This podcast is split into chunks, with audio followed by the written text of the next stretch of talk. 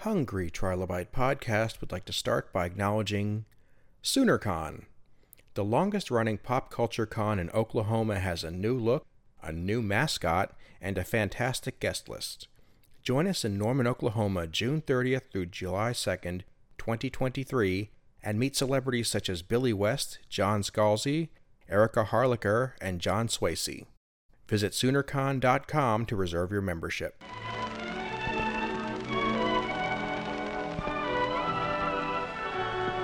Welcome to today's episode of the Hungry Trilobite podcast. My name is Aaron Bossig, and I'm going to be your host. Today, I get to bring Hungry Trilobite back to an earlier format of the show, one that I quite frankly enjoy a lot. I always wanted to be able to include extra supplemental material at the end of the conversation for somebody who really gets interested in what the guest is doing aside from our chat. And I don't normally get to do that for time reasons, but today I do. We're bringing on Brad Hornbacher, who you might know from the movie Werewolf, famous from season 9 of MST3K. And after that, we're going to listen in on some of his music, so please stay tuned after the chat. Let's get started right now. On tap today, we have Brad Hornbacher. How are you doing this fine day? I'm doing great. How are you doing, Aaron? I'm doing great. I'm looking forward to talking with you here because uh, I'm a huge MST3K fan, and you are one of the writing talents behind the movie Werewolf, which is one of my favorite episodes. So I really want to just kind of pick your brain a little bit here. Sure, go right ahead. Well, first of all, because there were two writers on the screenplay, if I remember correctly. Yeah. And that means I have a 50 50 chance of being talking to the guy who coined the phrase nose to anus. Was that you or not? Yes, that was me. All right. And, and I actually got that.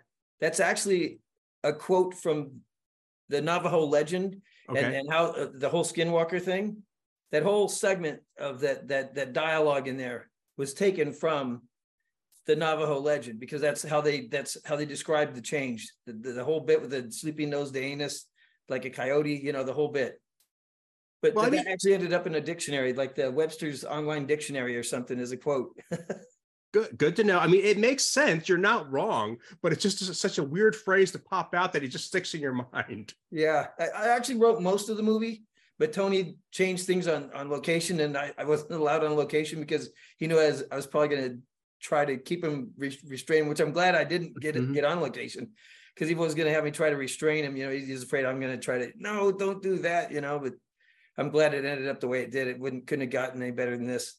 It's one of those cases where everything is right. It, it's just one of those movies that it's a fun time no matter why you're watching it. I know I'm not a huge horror fan. I'm a huge sci-fi fan, Right? but I and I just love drive-in style movies. Even though it was made in the 90s, it- it's very much a drive-in spirited movie. Oh, absolutely. And I'm sure that was by accident, but you know, that is what it is. But it's it's great. It's a total drive-in movie. I'd, I'd actually like to see it. I wish MSTK could take their version and put it in a theater, you know, put it in theaters as a Mhm. theatrical release, because I know the audiences would just be dying with them. Because like we we hold screenings at my buddy's house like every year or two, and we invite people that have never seen it before, and everybody just loses their mind. They just laugh their asses off, you know. It, I know that they, I mean, they've done MST3K shows live in various venues. It couldn't be that much more difficult to set that up. I would think. I'm not, you know, an IP lawyer, but it seems like it's one of those things that we could make that happen. Wow, that would be that would be really great. That'd be that'd be, it'd be I, I tell you, it'd be extremely popular, I believe, because a lot of people don't know of MSTK outside of the MSTK fans and that, but there are uh, thousands and thousands of those, of course. Mhm. But it's just like you know, just like it's just like with my band. We all of our records were released in Europe and Germany, and America is not really aware of us because none of it was ever released over here. So our following's over there, you know. But uh, yeah, I, I just I think the more people that see MSTK just just love it. Not just our episode, but every episode because it's such a great show. Right. Now, you put the screenplay together. You said you weren't on set, you weren't on the scenes at all. So you basically put this, you know, put your screenplay together, you send it off into the world and see what happens. How is this coming together in your head when you're putting it together? Well, well, let me let me let me back up a little bit and give you a little Okay. background on Tony and how I met him Mhm. and how how this how Werewolf developed. Because uh, what happened was I met Tony at a an American film market. I don't know if you ever heard of the American Film Market. I know like of the- it. It's like the low budget con film festival, you know, Sure. it's in LA every year. And I, I I was I was going there shopping another project of mine that uh, I had some some. I mean, it's it's not this kind of a project. It was a a horror film, but I had like KNB effects were involved in it, and I had some name actors and stuff involved in it. I was shopping that, and I'm trying to raise financing and stuff. And I kept seeing this guy every every year that I go, and he had all these beautiful women around him and and you know different actors that I I recognized and, and I'm going who is this guy I'd never seen this guy before and, and then finally I approached him and introduced myself and he told me Brad he says Brad I'm Tony Zarindast I am a director I'm producer I'm making movies every year and he did he made 23 movies in in his 50 year career so he was making a movie every two years you got to give a guy credit for that Yeah, no, no. you know because the output. on it but you know what it's hard to get any movie made Uh-huh. this guy made a movie every two years. He got it financed, got it distributed. So, you know, the, the guy was getting things done. So uh, Tony said, so Tony, I gave him a copy of my script for, for my project because he wanted, because I told him I was a writer and he wanted to read my writing. And uh, I was working on that and everything that got kind of put on hold and stuff. And uh, my uh, my father got sick. And so I moved from LA to Orange County to take care of my father. And I get a call from Tony one day and he says, Brad, he says, I love your writing. I want you to write this movie for me. And he says, it's a, an American werewolf in Russia. And I'm like, okay. So he says, I'll pay you some money up front. If we get the financing, then we'll work a deal and da da da. And since I was taking care of my dad and I wasn't able to, you know, hustle stuff, I okay, I can do that from home. So so I wrote this first draft of the American werewolf in Russia and I sent it to Tony. Next thing I know, a couple months later, he calls me and says, Brad, because AFM, the American film market was coming up. And he says, Brad, you have to meet me there. We're meeting the the the the, the big guys from Mosfilm. They want to back the film. They really want to do the film. And I said, really? Because I don't know if you're familiar with Mosfilm. It's the biggest film studio in Russia. They did Okay, that I'm not like- familiar with. Yeah. you're, you're a science fiction fan. You ever heard of the movie Solaris? Mhm. And and uh, Stalker. You know, Uh-huh. they're, they're big Russian and big Russian movies. They, they were the producers of those, and they have a studio. They have Sure. everything there, right? So I go to the film market and I sit down with these Russians, and I mean, they they look like KGB or something, right? Mhm, mhm. And, and when I did the research, because I do a, a lot of research, even if I'm doing a, a, a crappy film, I do research. And I did a lot of research on Russia. I had maps of all the cities that it was going to take place in on the wall and all the all the uh, uh, locations. And I had, you know, all the the, the tourist things because I wanted this werewolf thing to like go nuts in Russia, you know. And and uh, I actually did a like a an homage to Frankenstein and King Kong in the end of the thing, where he changes into the werewolf in St. Petersburg and they're running down the streets and he's being hunted by the all the people and the, the cops and everything. And it ends with him on one of the spires of one of the cathedrals, you know, those, those beautiful cathedrals they have Mhm. and and helicopters shooting at him and planes, and you know he gets shot down like King Kong. And I thought there's no way it's going to happen. Well, we meet with the Mosfilm guys, and they go, first of all, how long did you live in Russia? And I said, I've never been to Russia. They go, you know every location. You, you have this down perfect. We thought you must have lived there forever. And they said, and I said, well, you know, I said, and I, and I told them, you know, I, I know I went a little uh, overboard on the, you know, the action and stuff. They go, no, no, no, no, no. We have military, we have access to military helicopters, planes. We have access to everything, you know, because it's it's the biggest studio in Russia, Right. and they were going to put up half the money and all the and all the goods and services, and then with that with that going, Tony was able to go get the, the money for the rest of the thing, and it was it was in the millions. I mean, Tony actually had like a three million dollar budget, and this is like in the very early '90s, like 91, 92. and could you imagine Tony doing a movie like that?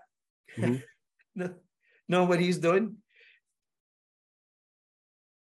Oh, you letting the dog out? We get two over here too. So uh so anyway, um so these guys are no, no, we think it's fantastic. We're willing to put up the money. So the deal is going through. And we, I mean, I went out and I got my passport ready to go. I was, you know, uh, and I, they worked in a good budget for me. I was going to make some good money on this thing. Tony's telling me, Brad, we're going to be walking around Russia with suitcases full of rubles, you know, and all this. And all of a sudden, he calls me one day, like this is like three weeks before we're supposed to go to Russia. I get a call. He said, Brad, Brad, are you watching TV? And I go, no. He goes, turn on the news now. And I turn on the news. He goes, he goes, we're screwed, Brad. We're screwed. Then I go, what's wrong? They had a Russian coup. This is the Russian coup in the early 90s. And so it just shut down everything in Russia. And the whole thing went to went to hell, you know? So that that shut that down. So about a year goes by and uh, Tony's doing stuff. I'm taking care of my dad and I'm trying to get my project going again. And uh, all of a sudden, Tony calls me up and he says, Brad, he says, I want to do the film again, but this time I want to do it in America. I want to do it in Arizona. He says it's going to be called Arizona Werewolf. I want you to write this. And so I go Arizona, and he, he's and I needed money at the time because I I was paying for my dad's medical. It was all screwed up and stuff. So so I said okay, and so he like I signed a deal for like practically nothing to do this, mm-hmm. right? But I, I, said okay, well I'm going to go do research again. So I went to um, Fullerton College has the, the, the biggest archaeology department. What the way I started the the Russian version was they found the, the bones in Siberia in the in the Arctic and you know all the cold not so I said okay well they they they they found that. So I'll have it found in the desert in an archae- archaeological expedition you know? So I went and did and I got a crash course at the at the college. The lady was great. She lent me all of her videos on their digs. I had it all down. I had charts. I had photos. I had everything. Gave it all to Tony and Tony just threw it out the window and says no Brad that's not how they do that. Said, what do you mean that's not how they do it? I just got it from the experts. So I say, okay. So I so that's why I, I, placed it there. And then I decided, you know, what could I do to make this? Oh, I'm making bones of a skinwalker. So that's where I came up with that idea. And so then I went and did a whole bunch of research on the Navajo and and and I did a very respectful version of the script, it respectful to the Navajo legend and all that. Mm-hmm. Of course, mm-hmm. Tony destroyed that, you know, I mean, because Tony, you know, that's not how the Navajo legend is. It's this is not Tony's version of it. So um, so went ahead and did that, and then uh, Tony starts coming back with different ideas, and I, I did a whole version of the script. Tony came back and rewrite ideas and stuff like that, and then I started getting an idea of where this thing was going, you know, and I'm like, ah, oh, this is this is not going to be like a. and in fairness, I should have known because I'd been on the set for another film that he shot between the first version of Werewolf and this version of Werewolf, but I, I still, you know, had high hopes that it was going to be something serious. And uh, a good buddy of mine was working for Stan Winston at the time. He's doing the creature effects. He did the Stegosaurus for uh, Jurassic Park 2. Okay. Him, him and his two buddies said, Look, Brad, we want this film to look good for you. So we'll do all the effects, complete transformations, just like you know, American Werewolf in London style stuff. We'll transform, we'll we'll do everything for you, the cost of materials. And that was 10 grand. So I went back to Tony. I said, Tony, these guys, they do Jurassic Park, they do Independence Day, they do, you know, this, that, the other. That's too much damn money, Brad. I get I get the best effects. And that's how we get the werewolf head that, you know, this tongue flips out. Wow. Can you imagine? Yes. I, I mean, to, to go from the guy who did the Stegosaurus to I don't know what I was looking at there, but it looked like a hand puppet with some Muppet fur glued onto it. I mean, pretty pretty close to that. It's like a little head statue that, that spins around and stuff. I don't even know where he found this effects guy. I've never heard of the effects house at all. You know, it's like it was out of a guy's garage or something. So I said, okay, so now I know we're dealing with here with this. Cause and he was all excited. He brought in the bones, you know, and Brad, you got to see the effects.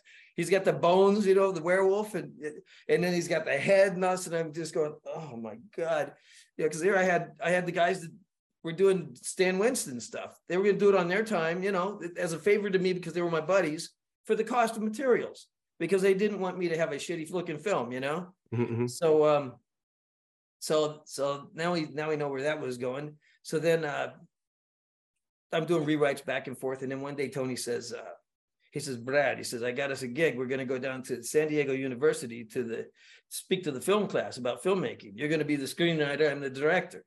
Mm-hmm. So start driving down there. And all of a sudden, Tony says, Brad, I've come up with the greatest idea. This is horrifying. He says, it's, it's suspense, it's Hitchcock. He says, you, You've got to write this into the script. And I go, What is it, Tony? And he says, Brad, the werewolf drives the car. And I go, What? He goes, Brad, the werewolf drives the car. He goes, the suspense, Brad, the suspense. It's it's it's it's it's it's like Splash. And I said, Tony, Splash was a comedy. He goes, No, no, no, Brad. The, the, the mermaid was in the back of the taxi cab and and and she couldn't get. I said, she was a mermaid, Tony. She couldn't get out of the taxi cab. I said, that was that, that, there's nothing suspense. No, Brad, you don't know nothing. All you know is Chainsaw Massacre. You know this, you know that. You write all this horrible. No, this is suspense. I'm telling you, it's like Hitchcock. You got to write it. So I went back and I I wrote the scene, right? Mm-hmm. And uh, gave it to Tony, and Tony calls me up. Brad, this is fabulous. He says, I love it so much. I'm going to play the security guard that turns into the werewolf. And so from that point on, whenever I did rewrites, I would submit something and I'm going, okay, this is this is going to be ridiculous. Let's see what he does with it. And and he took that and he took it seriously. And uh, when the movie was done, we had screenings at the American Film Market. Whenever Tony screened a film at the American Film Market, every producer there came to his screenings because they knew they were in for like the biggest laugh of their life. And uh, Tony always thought he's making serious movies. So we do the screening, and uh, you know the scene where uh, where the the girl's being chased and she's falling in the mud and there's no mud on her dress. And, yeah. Every, so the whole place is just dying laughing, and it's a packed theater. And normally at the the film mark, there's only three or four buyers or ten buyers, and think this is packed with every producer in there, and they're just dying. And Tony jumps up in front of the whole crowd. He gets in front of the screen. He goes, "What? Why are you laughing? Can't you see he's going to kill the woman? He's going to kill the woman!" And that just made the place even go crazier. So Tony, up till the up until the end, he thought he had a serious film. He thought he directed, you know, a real serious horror film. And we know what it was, and so did Mystery Science Theater. But but I mean, and, and I'm just trying to put myself in those shoes there, being in that room, and like, but okay, you're not making a serious horror movie, but you've got a packed theater. Somebody here is going to pick this up and have interest if you just spin it the right way. Yeah. You got to put it in front of the right eyes. That's all you got to do. Yeah. So so what he got was he got to deal with um I forget what the company is, but they did the the the three they did that well they did on uh, VHS first because that was mm-hmm. VHS in those days. Yeah. And they they did it uh, with the, the first 3D changing box ever on v, VHS where you turn it one and it's Paul's face and you turn it the other way and it turns into the werewolf. Mm-hmm. You know, so they had a gimmick going on the thing. And so they started distributing it and it started selling in foreign countries. They started, you know, making sales for foreign countries and and they were doing pretty good with that. But Tony was still pissed off because nobody was taking it serious because he still thought he had a serious movie. Even with the even with the with the artwork, you can see it's like, and even the ad that the, the film company did was first there was Pinocchio 3D, now there's this, you know, and it's like he just didn't get it. And uh, so the movie the movie came out on, on VHS and, and I went and did other stuff and then uh, uh, he had contracted me to write a second film for him.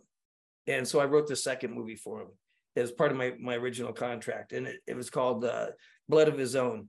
And this was Tony's version of at the time uh, uh, what was that movie uh, a crying game came out right mm-hmm. won academy awards and right. Tony's like, Brad, this is my crying game. He says it's it's it's and so he gave me all of his what he wanted in it. And uh, it was a crying shame, is what it was. It was uh he he had written this, he, he won this film. It's about a guy that grows up when he's a kid in Italy with his brother, and his brother leaves and go somehow they get separated and, and his brother ends up in America. Well, the guy grows up and becomes an adult and comes to America to find his brother. And so he's searching America for his brothers, searching, he got to lead some, he's in some city. And uh, in the process, he falls in love with this waitress at this at this coffee shop. Well, the, the, the whole thing with the thing is, in the end, it finds out that the waitress he fell in love with is his brother that had a sex change. Mm-hmm. So there's his crying game. And uh, so I, I, did that film. I wrote that one for Tony, and he got that made, and he got he actually got theatrical distribution in Texas for like a month in like several theaters. He got he did screenings in LA. He did this one screening before the movie was released. He did a screening uh, for the for the uh, media. And there's a, a big magazine out here called LA Weekly, and they reviewed it and they said uh, it's the most unintentionally hilarious film in cinematic history. And Tony didn't know what that meant, and he, oh. he, he made like 150 posters, and he put it as a quote on the posters, and he took it to the American film market to raise money for the distribution, foreign distribution. And people were cracking up. And he goes, What? What are you laughing? And they go, Don't you know what this means? And he goes, So they explained it to him and he burnt every one of the posters. He destroyed them all. He, he said, No, no, this is not what it's supposed to be. So um, so then he, he released that thing and then uh I stopped working with him because he wasn't going to pay me any more money. And I, I, lost money doing werewolf. I did so many rewrites and, and everything. And I got a flat fee because the, the, the one that was going to take place in Russia, I was getting get paid by the by the producers. Mm-hmm. This one I just did a flat fee deal with Tony because I needed the money because my dad was sick. So I did these two back to back and I didn't make anything on them, but I I lived up to my deal and I, I promised to do all the rewrites and I did the rewrite. So I ended up, you know, in the hole on the thing because I spent, I don't know, a year and a half doing the two movies or something because I had to re- and I and they were all done on typewriters. So I didn't have a mm-hmm. computer mm-hmm. back then. It was back in the early 90s. And so every rewrite I'd have to rewrite everything on a typewriter. So that that was a feat in itself. So um so then I I, I didn't see Tony for several years. and uh, I bump into him once in a while at the film market, but I, I wouldn't work. He wanted me to write some more stuff for him, and I didn't want to do it because I just I couldn't afford to do it. And uh, then one day I was in a Barnes and Noble, and I saw this magazine, Sci-Fi magazine. You're probably familiar with it. Mhm. And so there was a thing, Mystery Science Theater 3000, and I'm looking through it, and uh, you know I, I I was familiar with Mystery Science Theater, and there's a, this article on their 20th anniversary, and there's this picture of this thing. It says werewolf, and so I start reading the article, and it ends up that they had picked up werewolf and had been on Mystery Science Theater, and now it's in their 20th anniversary edition box set. And I'm like, my mind's like, you know, I, I had no idea it was even on Mystery Science Theater. This is how Oh, you're finding out. Yeah, Tony didn't tell me it because he was embarrassed by it, but he took the money and ran, you know, that kind of a deal. Uh-huh. And what he should have done was embraced it because then he could have marketed the thing.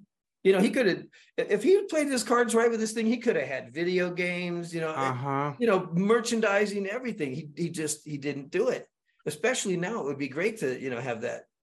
There are so many movies that wind up on that show that get a second life because of that. They find their audience or they they take on a life that maybe not wasn't intended, but people just start to to soak it up and just enjoy the the unique experience that was in in making it. And Werewolf was a perfect example of that.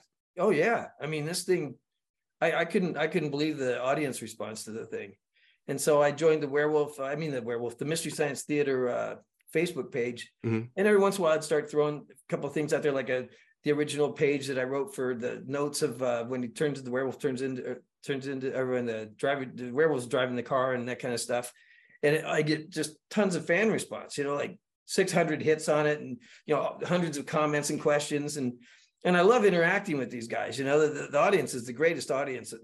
the MSTK audience is just fantastic people. They're just amazing. I love them all. They're just great, and they, and they got great senses of humor.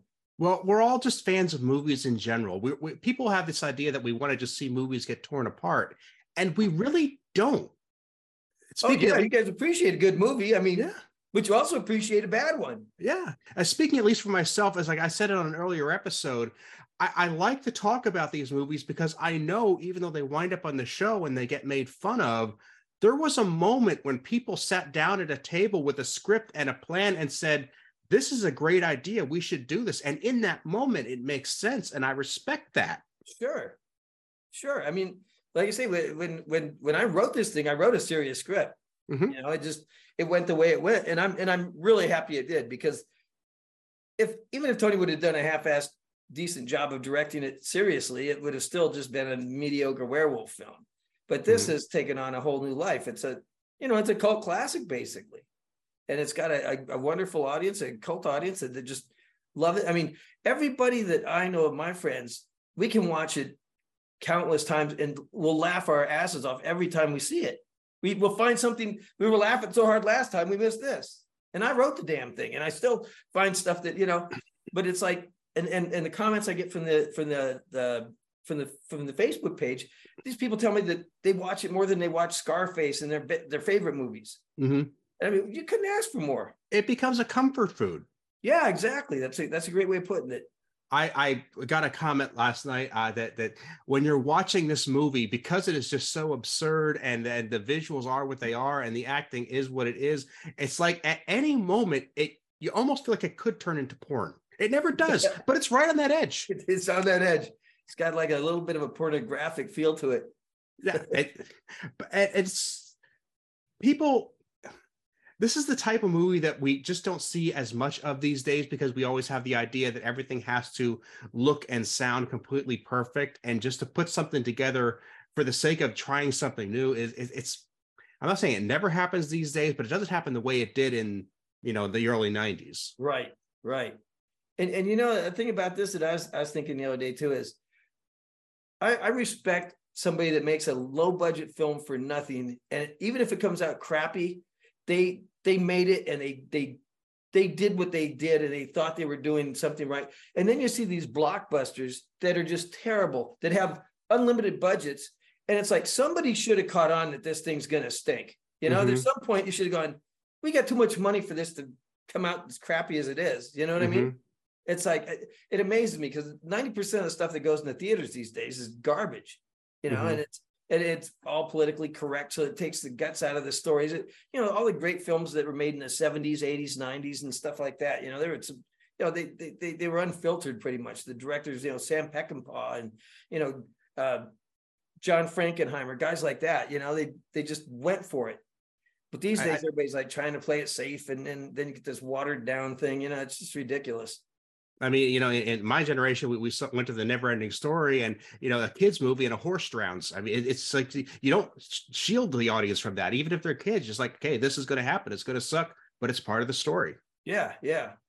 Yeah. So it's, you know, it's, it's, um, I'm, I'm just, I, that's why I, I have a lot of respect for what Tony did. He, you know, he passed away in, in 2016.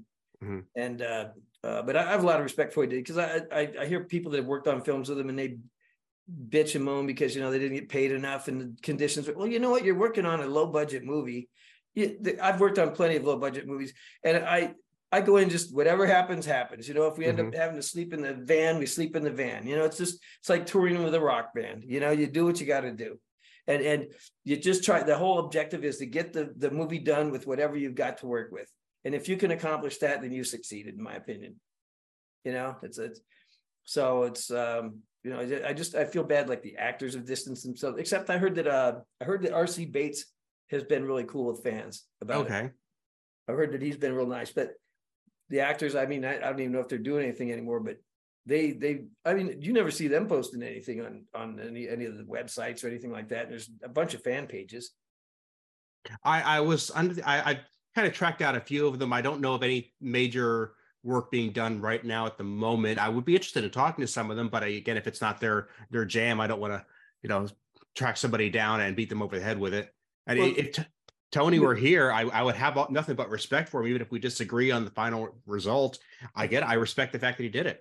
Yeah, and he'd do the interview. I mean, he when when Werewolf came out, after Werewolf came out, and it sold it sold a lot, it sold a lot of copies of VHS. It did it did really well. He he got a front page story in the Sunday LA Times calendar section, which at that time, that was like the biggest entertainment thing. And mm-hmm. for Tony to pull that off, because every week it was, you know, some big film project, you know, and it was called like the last action hero director or something, the story. And it, and I had to give because Tony was a hustler, man. He, like I say, he made 23 films in 50 years. And so he was making movies when I knew him, he was making like, he was finishing a movie from start to finish, one every two years or one every year and a half. And and that, that's that's a hustler, man. That's a guy mm-hmm. that's hustling.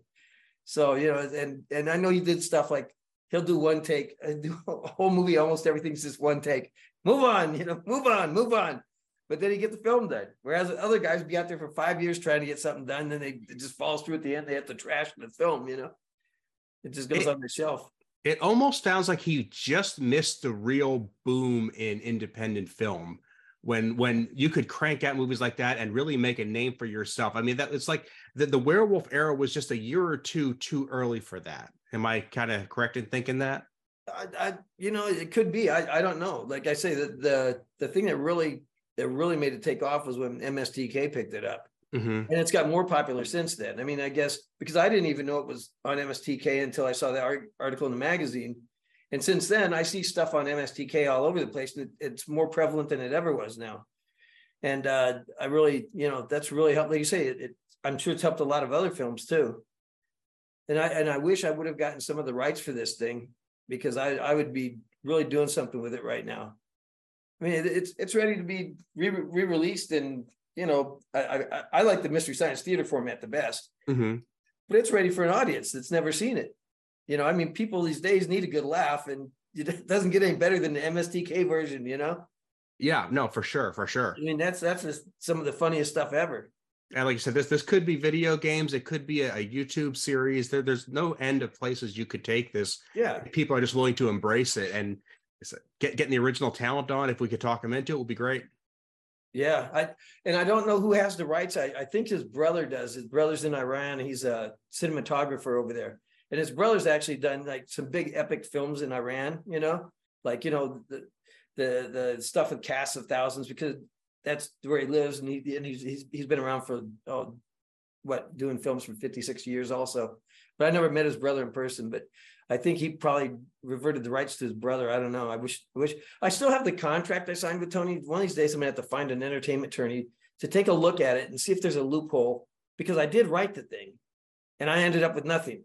You know, and I, I'm just wondering if there's something because Tony wrote the contract, so I'm wondering if there might be something there. So I'm just, you know, one of these days, maybe I'll find out. Well, you know, if MST3K got the rights to show it, so, there's somebody you can contact. There's somebody who can be uh, who can be tapped on the shoulder on this. Because so whoever has it isn't doing anything with it right now. Right. They're just right. sitting on it. You know, they're just sitting on, It. and this thing is this thing's ready to go again. I mean, it's like mm-hmm.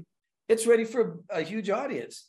I mean, how many how many uh people are, are fans of MSTK? Like fifty thousand or something? Or I mean, just on the the fan the the you know the fan site you saw my my art my thing on. Sure.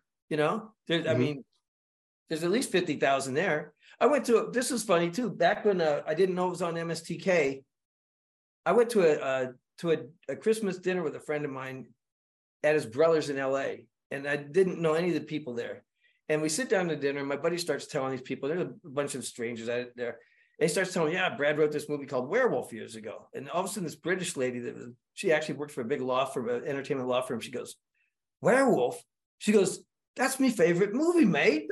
And I go, what? She goes, oh yeah. And she starts quoting all the lines from the film. And I, and I forgot what I wrote. And she, I mean, she went on the whole dinner quoting Werewolf. And this was before MSTK 3000. And, uh, and I was just like, where did that come from? It's so random out of nowhere.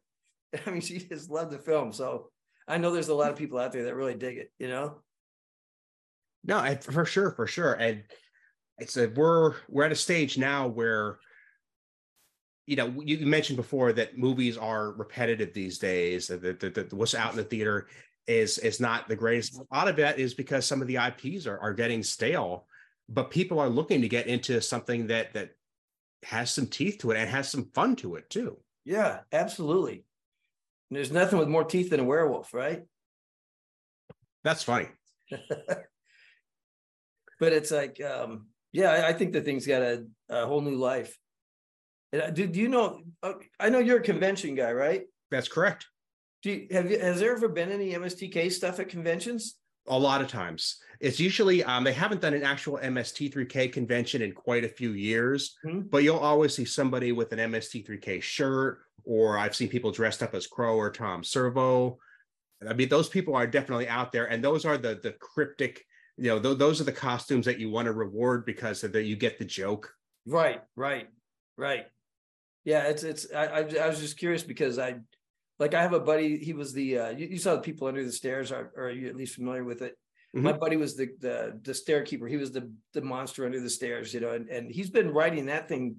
He he goes to he gets invited to conventions, like ten a year, all over the country. They fly him out to do panels and stuff, you know. And and I'm going, man, if that thing's still kicking, I, I think that MSTK 3000's version of Werewolf would still be kicking, you know you know, there's there's some ideas I could bounce off with you off off camera. We could probably go that route.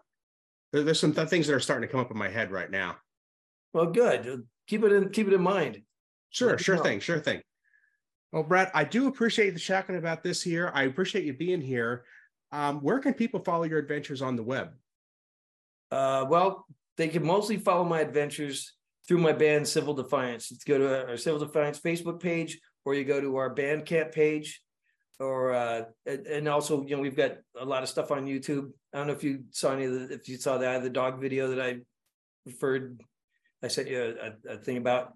Mm-hmm. But um, my my band right now we're it's it's it, we're actually doing we're getting ready to go in and do our newest album. We we were separated for a few years because my buddy joined. He did another band with the guy from Slayer and and uh, but now we started recording a new a new album and and uh, we, we're working with the engineer that does all Los Lobos' stuff. We record in their studio, and uh, he actually um, he actually engineered their Grammy-winning album a couple years ago. American was it Native Son? Native Son, that's what it was, Native Son.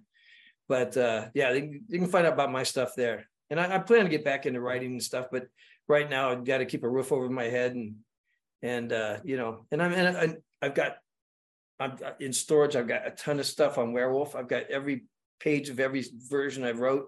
I've got notes on stuff. And I hope to dig some of that stuff out sometime and post some of that on the on the MSTK 3000 page.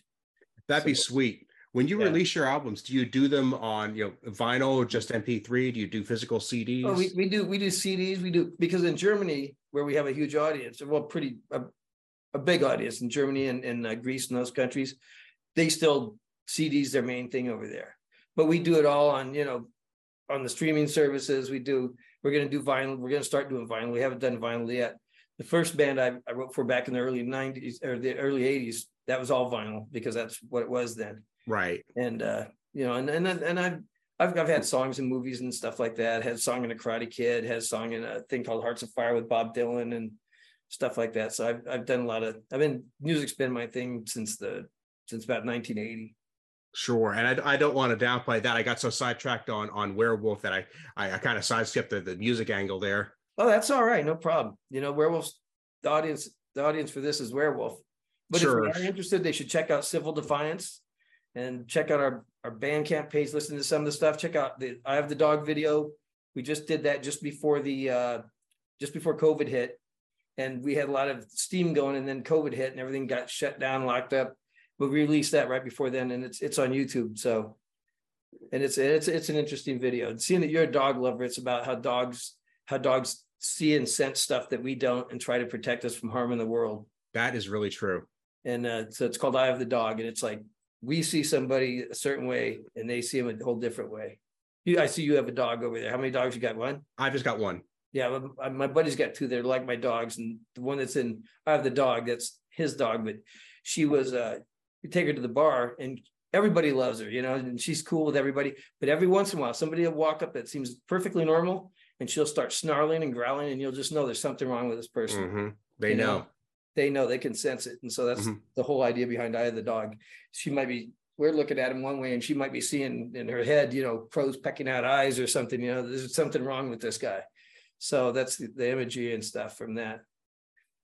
Well, everything you mentioned is going to be on the show notes on my website, aaronbossig.com. So your Bandcamp's going to be there, your links to your YouTube channel, any information on your band that I can find is going to be on there. So that's like a conduit people can go to and get like a one-stop shop on all the information we've got. Great. And and anybody can, you know, if, if they want to get a hold of me, they, you know, they can they can contact me through the Civil Defiance page or, you know, send me a request or something like that, you know, because I'm I'm real active with the fans. My my band fans are all over the world. I'm in touch with them all the time.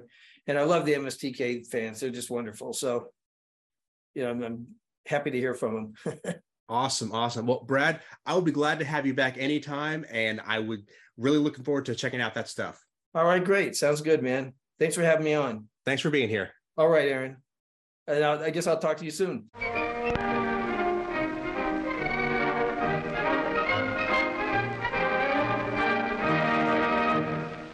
I would like to thank Brad for being my guest today, and I would like to thank you for listening. Earlier in this episode, Brad discussed his work with Civil Defiance, a musical group, and I regret that we did not get a chance to get more into his musical efforts during our conversation about Werewolf, but I'm going to make that up to you right now. Civil Defiance has generously donated two songs to this episode, and I'm going to put them up right now. But before I do, I just want to ask please go to civildefiance.com, check out the band's Facebook page and their Bandcamp page. Pick up these albums digitally and enjoy the music from Bandcamp because, quite honestly, it's going to be in a much higher quality format than you're going to hear right now. And you're going to be supporting a band that truly does deserve to be supported. So that's my advice. Go ahead and check them out at civildefiance.com. Here are two songs Under the Volcano and Death to the Clown in that order.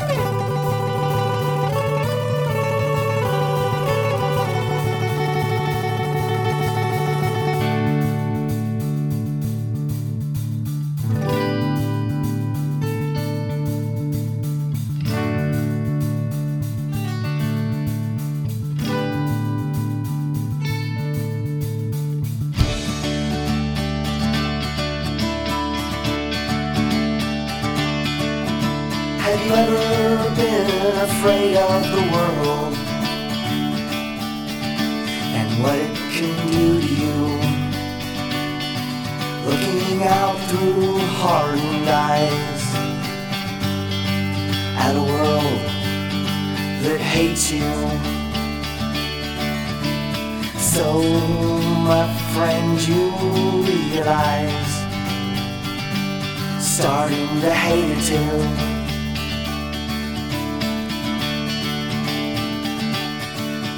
The stress is so thick, you're ready to snap. Hey, at least you're still sane enough to see see it coming. And you say to yourself, Somebody please help me crawl out from under the volcano.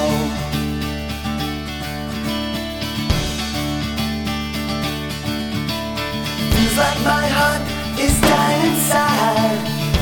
If you could just hold it in your hands, you would see,